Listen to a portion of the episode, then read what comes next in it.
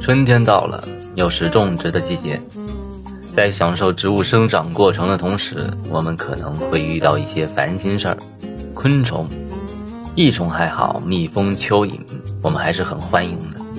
但是如果是害虫，影响阳台美观的同时，还会侵染作物。阳台种植本来产量就高，还造成减产。有些人可能会说，用化学杀虫剂呀，便宜高效。但是我们之所以在阳台进行种植，就是担心不知来源的瓜果蔬菜是不是受到了有害物质的侵染，再使用农药不就本末倒置了？但是为了生态环保，难不成都手捉？那么面对这些害虫，我们该如何处理呢？生物防治听起来挺高大上的，可能有群友听过，甚至是使用过。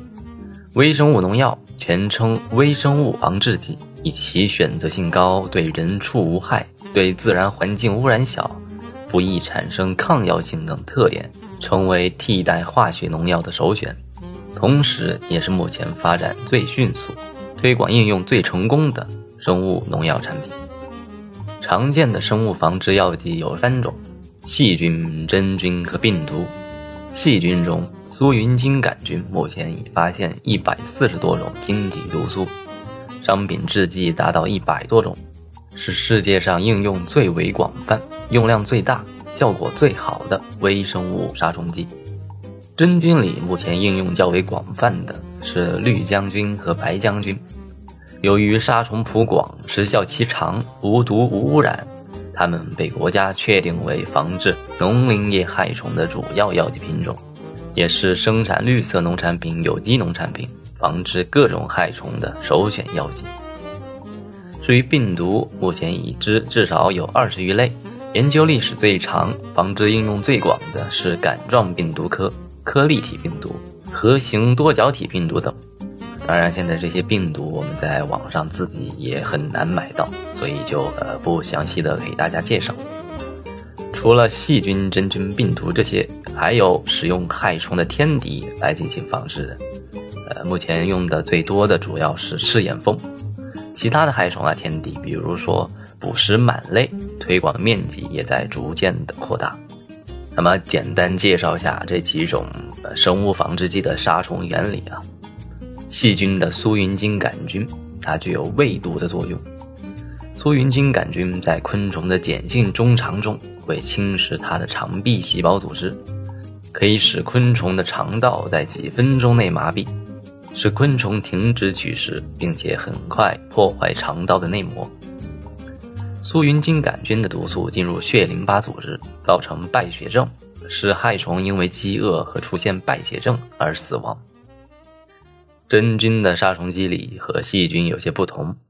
以白将军为例，球孢白将军是一种病原真菌，在施药以后，在适宜的环境条件下，能够进行分生繁殖，产生分生孢子。分生孢子接触害虫后，能够附着在害虫的表皮上，分生孢子萌发，生出牙管，牙管顶端产生脂肪酶、蛋白质酶、几丁质酶，会溶解昆虫的外壳，侵入寄生体内生长繁殖。